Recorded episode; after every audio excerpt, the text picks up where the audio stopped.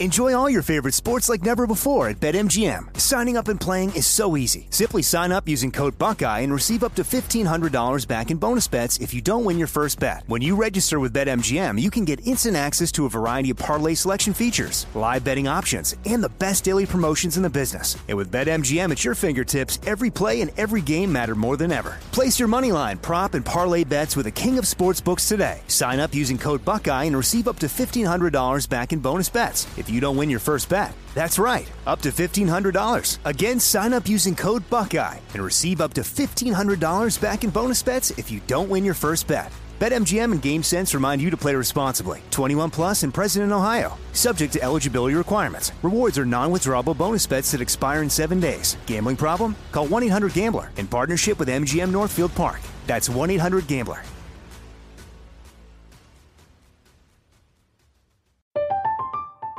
I'm Katya Adler, host of The Global Story. Over the last 25 years, I've covered conflicts in the Middle East, political and economic crises in Europe, drug cartels in Mexico. Now I'm covering the stories behind the news all over the world in conversation with those who break it. Join me Monday to Friday to find out what's happening, why, and what it all means. Follow The Global Story from the BBC wherever you listen to podcasts. What's up? This your boy Lil Duval, and check out my podcast, Conversations with Unc, on the Black Effect Podcast Network. Each and every Tuesday, Conversations with Unc podcast feature casuals and in-depth talk about ebbs and flows of life and the pursuit of happiness. Unlike my work on stage, I tap into a more serious and sensitive side to give life advice and simply offer words of encouragement, yet remind folks to never forget to laugh. Every Tuesday, listen to Conversation with Unc, hosted by Lil Duval on the Black Effect Podcast Network, iHeartRadio app, or wherever you get your podcasts. Presented by AT&T. Connecting changes everything. This summer, click into cordless power with Memorial Day savings at the Home Depot. Tackle more than half an acre of grass with the convenience and gas like power of the Ryobi 40 volt battery powered mower. And keep your flower beds looking fresh with the 40 volt cordless string trimmer. Then clear leaves and debris with the 40 volt leaf blower. No cords, no gas, no hassle. Click into Memorial Day savings happening now at the Home Depot and on HomeDepot.com. How doers get more done. This is your moment, your time to shine, your comeback. You're ready for the next step in your career and you want an education employers respect. So you're not just going back to school, you're coming back with Purdue Global. Backed by Purdue University, one of the nation's most respected public universities, Purdue Global is built for people who bring their life experience into the online classroom. Purdue Global, Purdue's online university for working adults. Start your comeback today at purdueglobal.edu.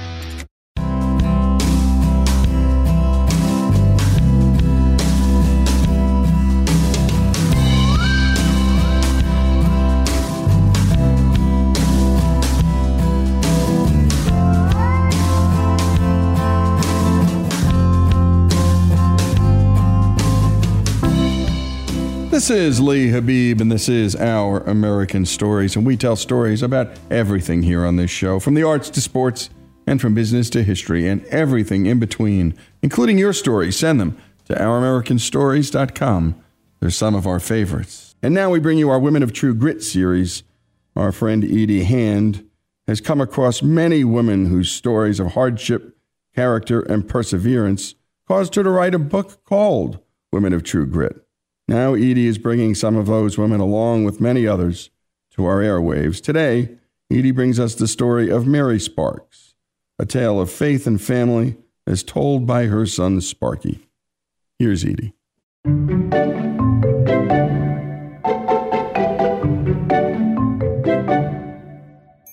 Mary Sparks exhibited strength of conviction throughout her life. But oddly enough, it all started with an affair, a stolen baby, and her Catholic faith. Here's her son Sparky to recount his mother's tale. I guess the time to start this story is in 1943. My mother fell in love with a married man who was about to ship off to the war. Mary couldn't bear the idea of losing her love, so she attempted to join the Women's Army Corps, a WACS for short. And when she joined the WACS, she took her physical, and found out she was pregnant. My grandfather, great Polish gentleman, he shipped her to Chicago to a home for unwed mothers where she worked like a dog for several months and then had my sister. My sister, who always made fun of me growing up and told me I was adopted. My grandmother took the train from Terre Haute, Indiana to Chicago to pick up my mother, who had just had this child. And my mother had been very weak and very, really, I, I think she they were they abused her from the standpoint of making her cook and clean for other people in this home. So my mother and grandmother had put my sister up for adoption. And the people were supposed to be there that afternoon to pick up my sister. But on the way to the train station, neither could shake the feeling that something just wasn't right. And my mother said, I can't give up this baby. I just can't do it.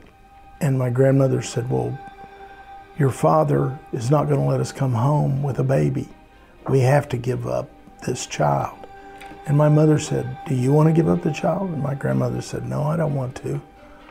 And my grandmother, who didn't speak English very well, Polish was her first language, told the cab driver to turn around when they got to the train station. And they went back to this home, walked in the door. The people who were adopting my sister were there to pick her up. And my mother just went in, grabbed my sister, and she and my grandmother ran down the steps, back into the cab, and fired off toward the train station. My grandmother, as they were running out, grabbed all the paperwork she could get a hold of with both hands and held it to her. And then they sorted it out on the train and, and destroyed it. But then they had Sparky's grandfather, Mary's father, to deal with. But that wouldn't be much of a problem. So then they got home to Terre Haute. My grandmama just told him he was just going to have to get used to it. A year or two later, a World War II prisoner of war returned home to Indiana and began courting Mary. But she felt like she had to hide her child out of shame. There's several stories of her hiding my sister from him when he would come pick her up for a date. My, my grandmother and grandfather ran a uh, boarding house. And while that provided useful cover for a while, it only had to fail once for the gig to be up. After they got serious and they started dating, my dad came in one day unannounced, and there was my sister in a playpen. And my dad said, Who is this baby? And my mother started crying and said, This is my child. And my dad said, Well, who's the father? And my mother said, He has gone away. My dad looked down at her and said, Well, this child needs a father. So I guess we need to get married, Mary. And that's how he proposed to mom. My sister found out all of this because this was a big secret in our family. We didn't know this story until my sister, when she was about 22, tried to get a passport. And she said, I was born in Terre Haute, Indiana. And they told her, called her back the next day and said, Miss Bauer, you were born in Chicago. What? You were born at a uh, home for unwed mothers. And my, my sister, who had tormented me all my life, telling me I was adopted. Uh, we, you know, and then we started finding out all this story. I always thought that my sister was treated a little bit differently than the other kids, and both, all the brothers and sisters on the Spark side of the family, 11 of them, and all the brothers and sisters on the Cummins, which is, they had Americanized from Kaminsky, uh, side of the family uh, kept this a secret from all his kids growing up. Nobody knew. And nobody needed to know. His parents didn't want any undue attention. And more than that, his father wanted his sister Sharon to have a loving home full of love, conviction, and grit. And more of this remarkable story, an amazing love story. Our Women of True Grit series continues. Mary Sparks' story after these messages. Folks, if you love the great American stories we tell and love America like we do, we're asking you to become a part of the Our American Stories family. If you agree that America is a good and great country, please make a donation. A monthly gift of $17.76 is fast becoming a favorite option for supporters. Go to ouramericanstories.com now and go to the donate button and help us keep the great American stories coming. That's ouramericanstories.com.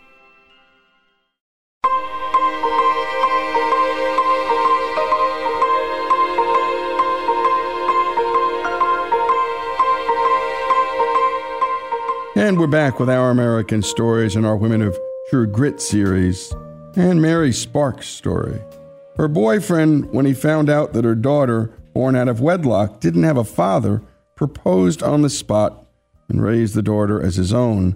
Now we bring you the rest of Mary's story of faith and family, told again by her son, Sparky. Here's Edie. The Sparks family had no shortage of children, seven to be exact. And as good Catholics, you'd expect that. Mary and Jesse did their best to raise their kids well, with faith and family at the heart of all they did. But in 1973, that all would be put to the test. I was a student at uh, the University of Alabama. It was on a, uh, a Thursday morning in the spring. I get a call from my mother. And my mother said, I need you home. And I said, Well, okay. Uh, spring break is in a couple of months, and I'm planning on coming home to the farm. And she said, No, I need you home today. I said, What's going on? Is dad okay? Your father's fine. And uh, I need you home. And I said, Mama, I've got a test tomorrow, Friday. I said, I've got a test. She said, Tell your professor that you've got a family emergency and you need to come home. I need you to be with me for a few days. Are you sick? No. And dad's okay? Yeah. What's the what will I tell him the emergency is? I'm sure if you just tell him there's a family emergency, he'll let you take your test next week. I had the toughest professor uh, on just about on campus teaching music history, Dr. Nicolosi. I, I knew I was dead. That afternoon, went to see him, and I said, I have a family emergency. I'll be glad to take the test right now, but my mother has asked for me to be home in Indiana, and I've got to leave. And he said, You just take the test next week and don't worry about it. If this is for your mother and it's a family emergency, then you need to go. I was sure that that man did not have a heart up until that point. But I became convinced that maybe he was okay. Got in my car, drove through the night. You know, I was in shock. The whole thing when I got in the car. I mean, I was so relieved when I got there to see all my brothers were okay because I knew something had happened to somebody and she just wasn't telling me. I mean, I was pretty sure I was coming up there for a funeral of some kind. What a relief it was to find out that wasn't the case. And yet there was still that burning question that even Sparky's siblings were asking Why are you home? I said, I don't know. Mama wants me home. What's going on? She said, Well, Daddy, The last two nights, Daddy slept in the barn. What is going on? We don't know. So we had this big breakfast. My mother had this huge plate of bacon and eggs and ham, and she said, Here, take this out to the barn for your father. And I said, Why is he sleeping out in the barn? Are you two getting divorced? She said, We're Catholic. We don't get divorced. Take this out to your father. I said, Okay, I'm headed out to the barn. Hey, Daddy. He said, I thought you might be coming home. I said, What's going on? He said, I'm sure your mother will tell you when she's ready for you to know.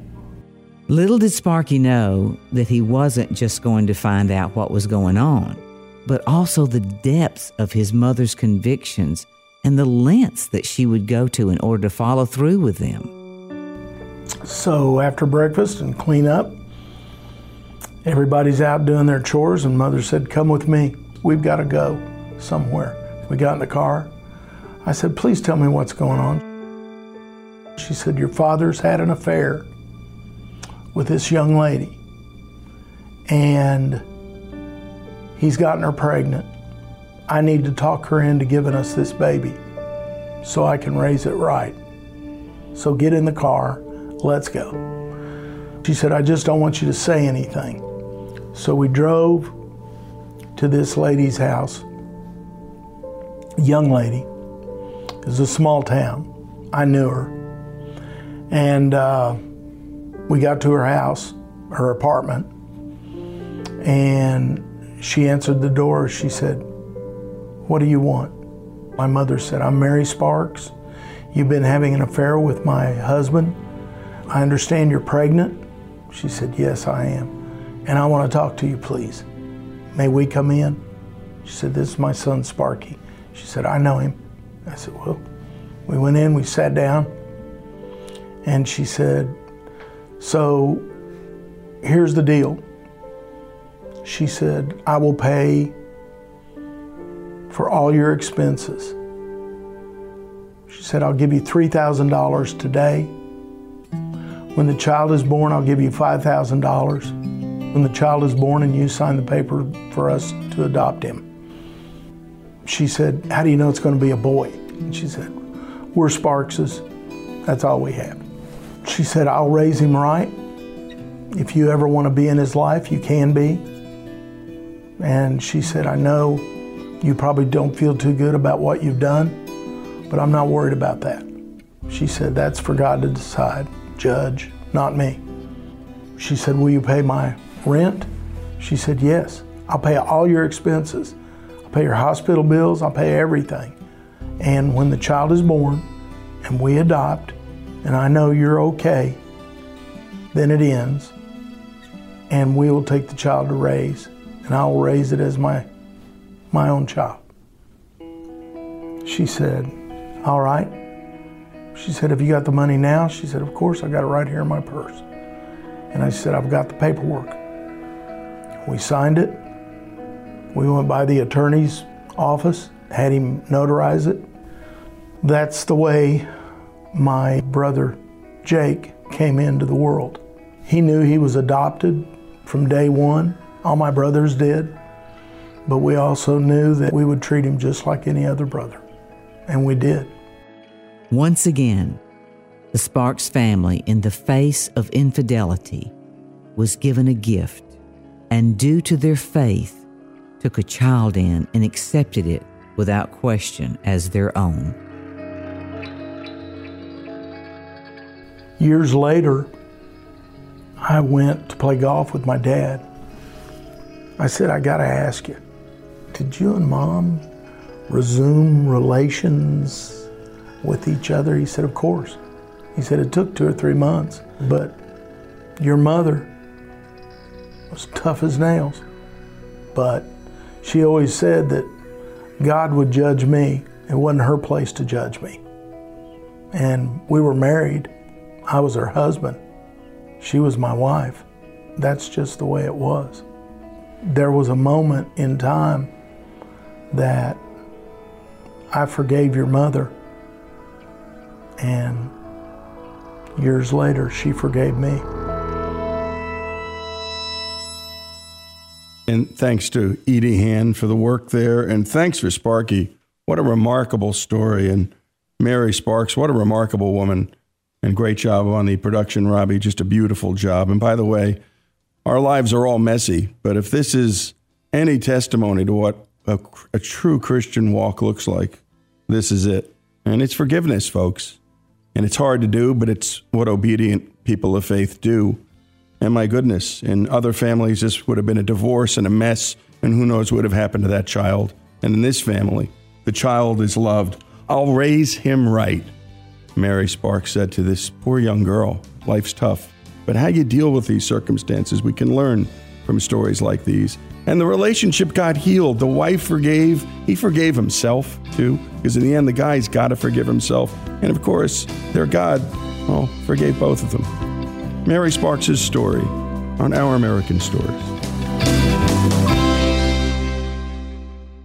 Enjoy all your favorite sports like never before at BetMGM. Signing up and playing is so easy. Simply sign up using code Buckeye and receive up to $1,500 back in bonus bets if you don't win your first bet. When you register with BetMGM, you can get instant access to a variety of parlay selection features, live betting options, and the best daily promotions in the business. And with BetMGM at your fingertips, every play and every game matter more than ever. Place your moneyline, prop, and parlay bets with the king of sportsbooks today. Sign up using code Buckeye and receive up to $1,500 back in bonus bets if you don't win your first bet. That's right, up to $1,500. Again, sign up using code Buckeye and receive up to $1,500 back in bonus bets if you don't win your first bet. BetMGM and GameSense remind you to play responsibly. 21 plus and present in Ohio. Subject to eligibility requirements. Rewards are non-withdrawable bonus bets that expire in seven days. Gambling problem? Call 1-800-GAMBLER in partnership with MGM Northfield Park. That's 1-800-GAMBLER.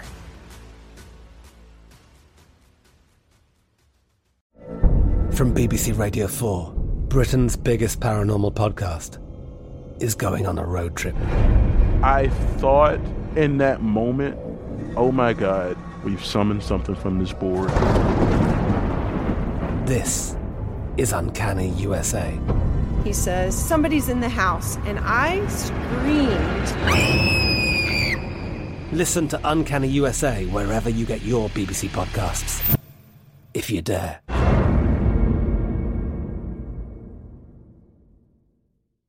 This is it. Your moment. This is your time to make your comeback with Purdue Global. When you come back with a Purdue Global degree, you create opportunity for yourself, your family, and your future.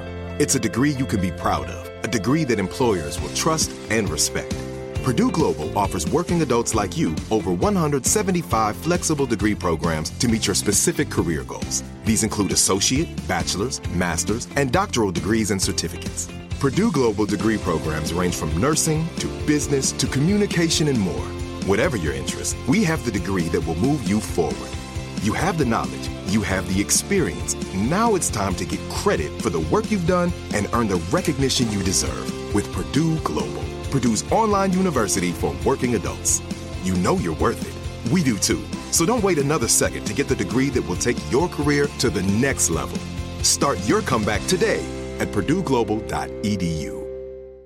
Whether you're a savvy spender maximizing your savings with cashback rewards, a thrifty rate watcher seeking the lowest interest, or a travel enthusiast looking for extraordinary perks, Kemba Financial Credit Union has a visa to complement your lifestyle and unique needs. Apply today at Kemba.org to unlock a limited time 2% cash back on purchases and pay 0% interest on balance transfers for an entire year with a new visa from Kemba. You deserve a card that works for you. Restrictions apply. Offer ends June 30th, 2024. The Big Take from Bloomberg News brings you what's shaping the world's economies with the smartest and best informed business reporters around the world. Western nations like the US and Europe. Mexico will likely have its first female president. And then you have China. And help you understand what's happening, what it means, and why it matters. He'll get his yo yos to Europe in time. But the longer this drags on, the more worry he's getting. They knew that they needed to do this as fast as they possibly could to get a drug on the market as fast as they could. I'm David Gura. I'm Sarah Holder. I'm Saleha Mohsin. We cover the stories behind what's moving money and markets. Basically, everyone was expecting, if not a calamity, certainly a recession. But the problem is that that paperwork, as our reporting showed, is fake. For someone who's covering the market, I'm often very worried about an imminent collapse. So I'm thinking about it quite often. Listen to the big take on the iHeartRadio app, Apple Podcasts, or wherever you get your podcasts.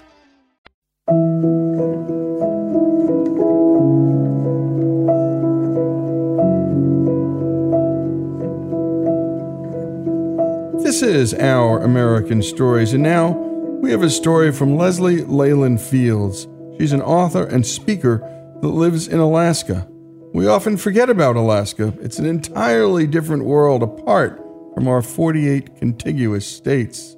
Leslie is bringing us a small taste of her home by telling us the story of their little fishing town's first telephone. Here's Leslie. We got our first phone in 1989. It cost $5,000 and took a week to install. We had to do part of the work ourselves erect a 50 foot aluminum pole with four guy wires, each 100 feet long, tied into pilings that we sank and cemented into holes as deep as we could dig. It was a lot of work for something I didn't want. One of the great boons of living out on an island in the Gulf of Alaska had been having no telephone to answer. My obligations in the town of Kodiak, our winter home, could be shed the minute I climbed into the bush plane to get to that island, where I go every summer to work in our family owned commercial fishing operation. My friends all knew that the only way to communicate with me from June to September was by mail slow mail. Letters had to endure many layovers in many terminals. The last one, the worst of all, because the post office was 30 minutes away by skiff, and we went only once a week. Thus, I was spared having to invent excuses for belated replies. But in 1989, among the buildings that shelter our extended family of 15, plus seven employees, the cabin where my husband and I live was singled out for the installation of this new technology. The decision was logical, I grant. Our cabin sits on the open south end of the island with no overhead bluffs, no land masses to interfere with the radio waves, just a straight shot out in all directions. But here was the catch since all costs and resources are shared among us communally, this was not to be my private phone. I was to be the message taker and phone slave for 22 people, all with relationships, creditors, lovesick girlfriends, or worried mothers. I did not want this role we were considerably behind other fishing camps in the bay in getting a phone. Our neighbors a mile across the water had had one for four years already by the time we got ours. In fact, we often motored over in our skiffs to use it, though always sheepishly. When we couldn't face them yet again, we would make a run to Larsen Bay, where a phone was available, but not easily so, in the community center. Until 1983, when private phones were installed for the first time, the entire village of then 120, like other villages in remote Alaska, had a single phone. It was a satellite phone with a characteristic delays and tinny echoes that signaled a call from very far away. In the summer, when the village was full of fishermen and cannery workers, the phone was always attended by a queue at least 10 people long, and each person was limited to five minutes. I felt sorriest for the year round residents who had to endure the summer takeover and lineup with everyone else. We overheard a lot of news as we stood in that line, and some family secrets, and mostly learned to use verbal shorthand when our turn came. For those early summers, that was the communications drill. Drive the skiff to Larsen Bay, if not to the neighbors, weather permitting, walk half a mile to the community center, and stand in line for 50 minutes to get five. We were all grateful for that one phone, though. especially those of us who remembered the pre satellite days before 1980, when the only link between the village and the outside world was a single sideband radio. In the years since its installation, our telephone has fully lived up to my expectations. Although our number is listed in the phone book and has seven digits, just like everyone else's, I describe it as a radio for the sake of the uninitiated, who without this important qualifier would expect conversation as usual. Calling it by its technical name, a half duplex radiophone, would do little to describe its features and flaws. The body is a small black box the size of a video cassette, with a cord and a mouthpiece like those of a CB or any other handheld radio. The numbers are not on the body, but on the mouthpiece, which also serves as earpiece and receiver. Using it is indeed like radio communication. You key the mic, pressing a button to speak, and then releasing it when finished. Only one person can speak at a time. Both voices, the callers and the receivers, are broadcast into the room. The caller, usually unknowingly, is speaking aloud to three entire households. This is most unfortunate when lovesick crewmen take to the airways. So in love are they, however, that even if they know their impassioned messages are bleeding into three living rooms, they alter their conversation in neither content nor length. Despite the phone part of this apparatus, my husband still operates it as though it were a radio. When it rings, rather than answer with a cordial, hello, Fields residence, as he does in town, he answers with a terse, This is Harvester Island. Mm, that is not mere eccentricity. Here, where you live is who you are. On the VHF radio, we call one another not by name, but by distinguishing landmark Prominent Mound, Little River Rock, Rocky Beach, Chief Cove, Hook Point. Everyone in the Bay knows that Hook Point is the Larsons, Rocky Beach is the Hoys. Rocky Beach is going to host the 4th of July picnic this year, we might say. But an outsider doesn't expect to be answered on a phone by an island. The phone is not always innocent. It lacks timing and occasionally seems to harbor malicious intent. No matter how accurately I dial, it will occasionally call other numbers at random. When trying to reach my sister in New Hampshire, I rang up a pet store in California. When calling a bookstore in Anchorage, I got a women's resource center somewhere in Washington. Worse, the phone may simply cease operating, shutting down in mid syllable, especially when someone is giving precise directions or important deadlines. But no click or any other sound signals the disconnection. The person at the other end merrily chats along until she finally realizes that there has been no returning beep to signal a successful transmission. And sometimes I can still hear her when she can no longer hear me. And you're listening to Leslie Leyland Fields, and this is a small taste of Alaska her little fishing town's first telephone, the story about that, and so much more. And by the way, we're looking for these kinds of stories from your town, big town, small town, and everything in between, whatever hamlet or precinct you're from in this great country. We like to bring it all to you. We don't have a bias towards big or small, east or west or north or south. It's all America to us. Go to ouramericanstories.com and share your stories with us. When we come back, more of Leslie Leyland Fields' story about her fishing town's first telephone. This is Our American Stories.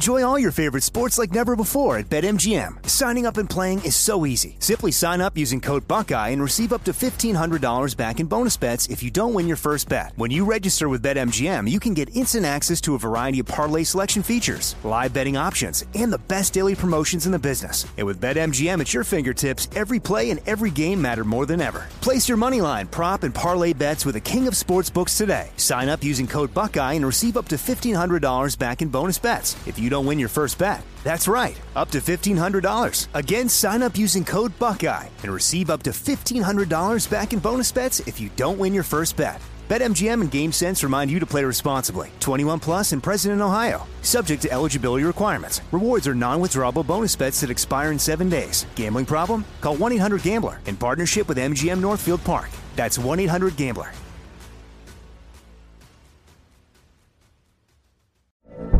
From BBC Radio 4, Britain's biggest paranormal podcast is going on a road trip. I thought in that moment, oh my God, we've summoned something from this board. This is Uncanny USA. He says, Somebody's in the house, and I screamed. Listen to Uncanny USA wherever you get your BBC podcasts, if you dare.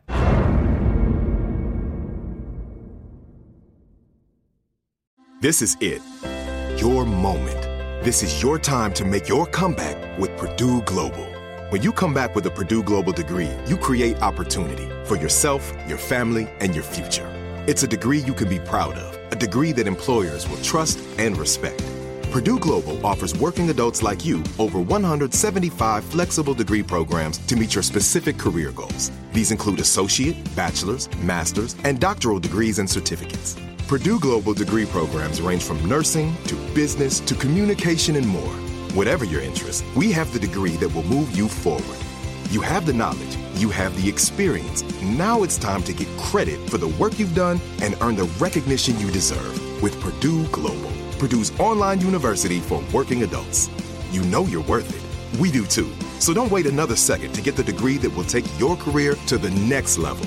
Start your comeback today at purdueglobal.edu. Whether you're a savvy spender maximizing your savings with cashback rewards, a thrifty rate watcher seeking the lowest interest, or a travel enthusiast looking for extraordinary perks, Kemba Financial Credit Union has a visa to complement your lifestyle and unique needs. Apply today at Kemba.org to unlock a limited time 2% cash back on purchases and pay 0% interest on balance transfers for an entire year with a new visa from Kemba. You deserve a card that works for you. Restrictions apply. Offer ends June 30th, 2024. The Big Take from Bloomberg News brings you what's shaping the world's economies with the smartest and best informed business reporters around the world. Western nations like the US and Europe. Mexico will likely have its first female president. And then you have China. And help you understand what's happening, what it means, and why it matters. He'll get his yo yos to Europe in time. But the longer this drags on, the more worry he's getting. They knew that they needed to do this as fast as they possibly could to get a drug on the market as fast as they could. I'm David Gura. I'm Sarah Holder. I'm Saleha Mohsin. We cover the stories behind what's moving money and markets. Basically, everyone was expecting, if not a calamity, certainly a recession. But the problem is that that paperwork, as our reporting showed, is fake. As someone who's covering the market, I'm often very worried about an imminent collapse. So I'm thinking about it quite often. Listen to the big take on the iHeartRadio app, Apple Podcasts, or wherever you get your podcasts.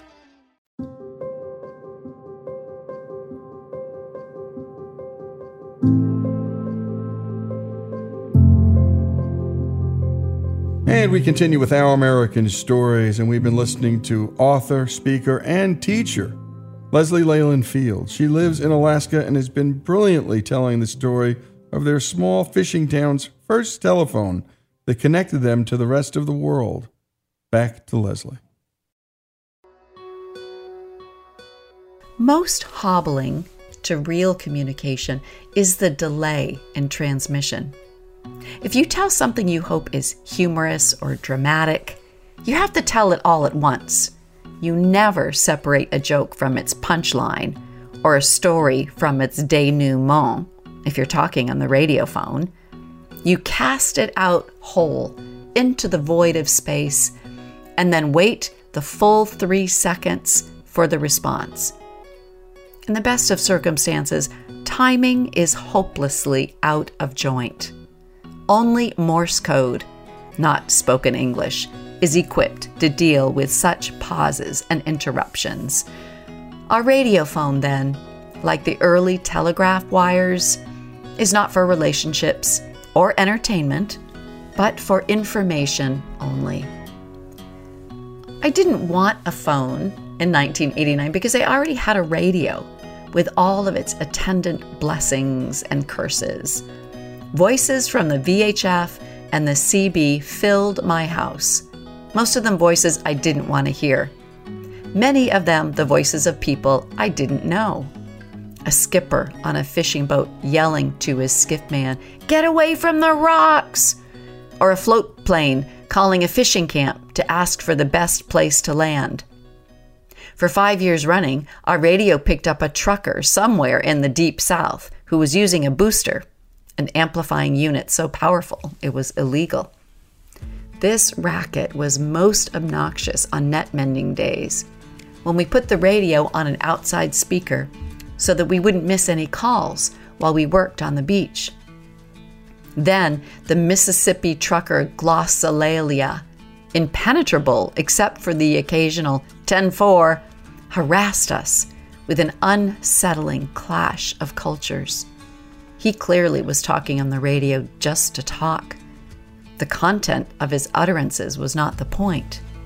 For us, thousands of miles away, the radio was only for content, terse bits of information.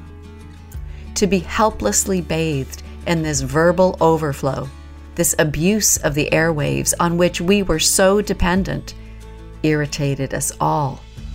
When we hit our threshold, the radio went off, and no one in the world could reach us no matter how they tried. When a call comes for me on the radio, I feel a certain drama and a sense of being part of a community. But when I'm on the radio phone, I'm aware that my voice is breaking someone else's silence, filling other people's rooms, whether they like it or not.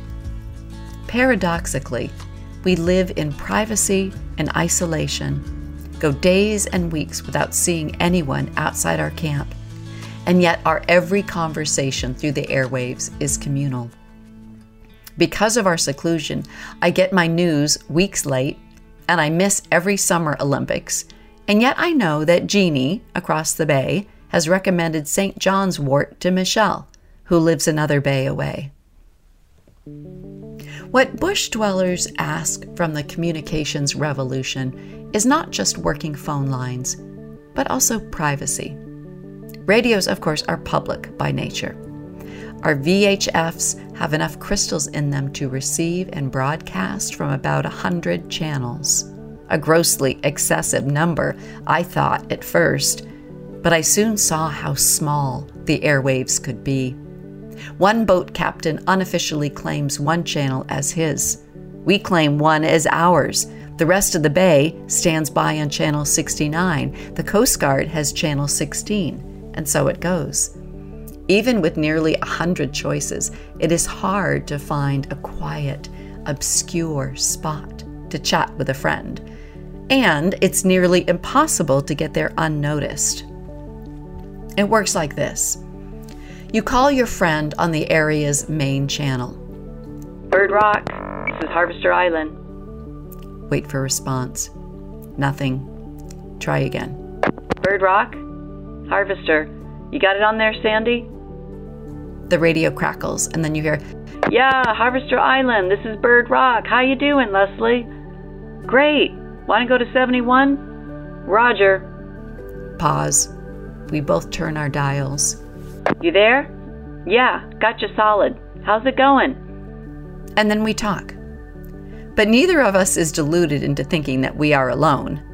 Anywhere within earshot, bored people, maybe 12, maybe three, or on a sunny day, maybe just one, heard us giving our address and jumped up to switch their radios to the same place. If Sandy is someone I talk with regularly, we will have established our own channel, referred to obliquely as the other one.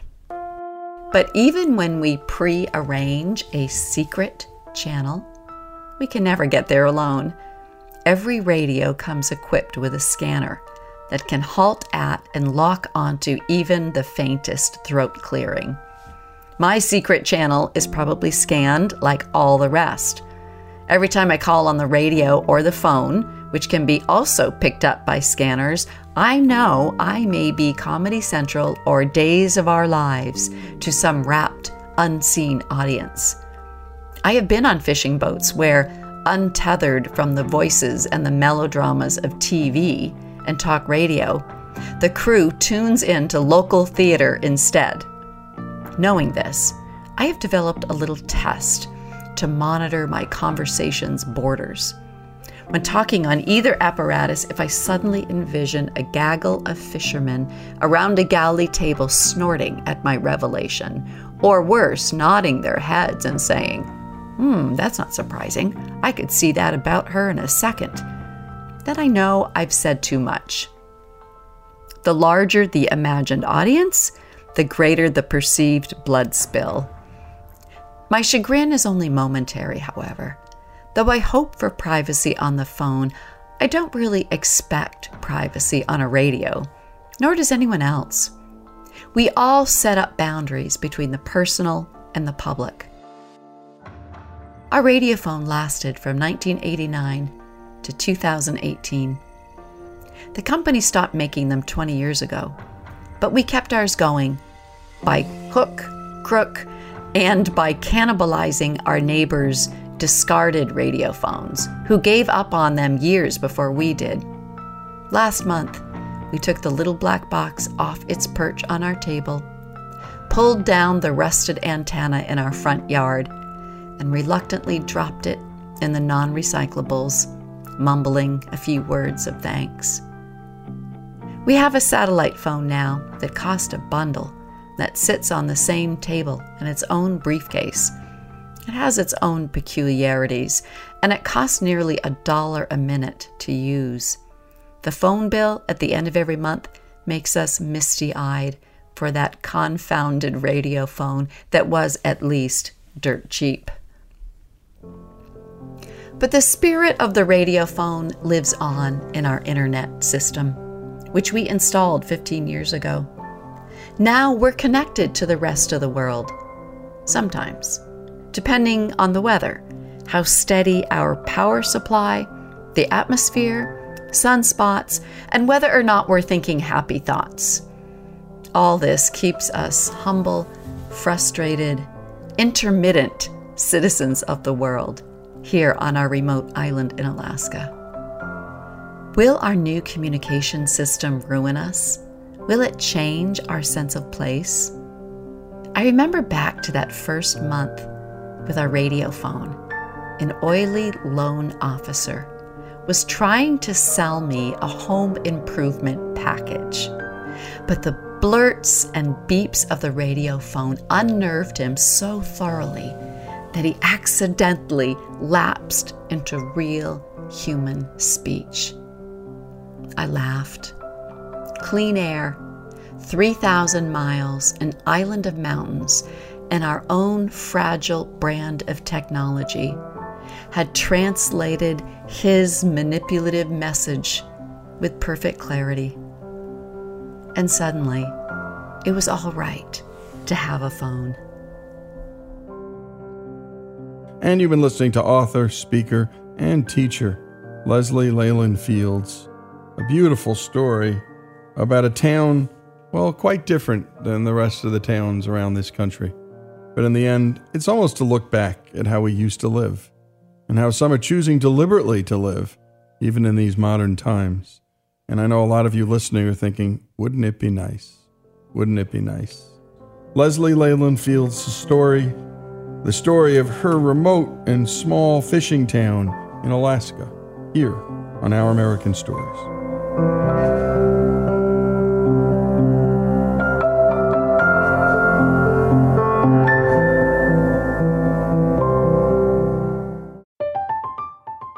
Katya Adler, host of The Global Story. Over the last 25 years, I've covered conflicts in the Middle East, political and economic crises in Europe, drug cartels in Mexico. Now I'm covering the stories behind the news all over the world in conversation with those who break it. Join me Monday to Friday to find out what's happening, why, and what it all means. Follow the global story from the BBC wherever you listen to podcasts. Whether you're a savvy spender maximizing your savings with cashback rewards, a thrifty rate watcher seeking the lowest interest, or a travel enthusiast looking for extraordinary perks, Kemba Financial Credit Union has a visa to complement your lifestyle and unique needs. Apply today at Kemba.org to unlock a limited time 2% cash back on purchases and pay 0% interest on balance transfers for an entire year with a new visa from Kemba. You deserve a card that works for you. Restrictions apply. Offer ends June 30th, 2024. The Big Take from Bloomberg News brings you what's shaping the world's economies with the smartest and best informed business reporters around the world. We cover the stories behind what's moving money and markets. And help you understand what's happening, what it means, and why it matters every afternoon. I'm Sarah Holder. I'm Saleha Mohsin. And I'm David Gura. Listen to The Big Take on the iHeartRadio app, Apple Podcasts, or wherever you get your podcasts.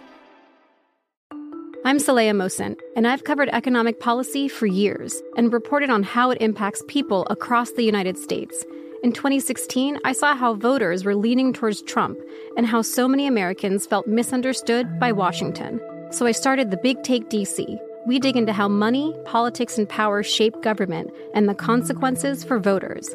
With new episodes every Thursday, you can listen to the Big Take DC on the iHeartRadio app, Apple Podcasts, or wherever you get your podcasts. You may know Jackson Pollock, the painter famous for his iconic drip paintings. But what do you know about his wife, artist Lee Krasner? On Death of an Artist, Krasner and Pollock, the story of the artist who reset the market for American abstract painting. Just maybe not the one you're thinking of. Listen to Death of an Artist, Krasner and Pollock on the iHeartRadio app, Apple Podcasts, or wherever you listen to podcasts.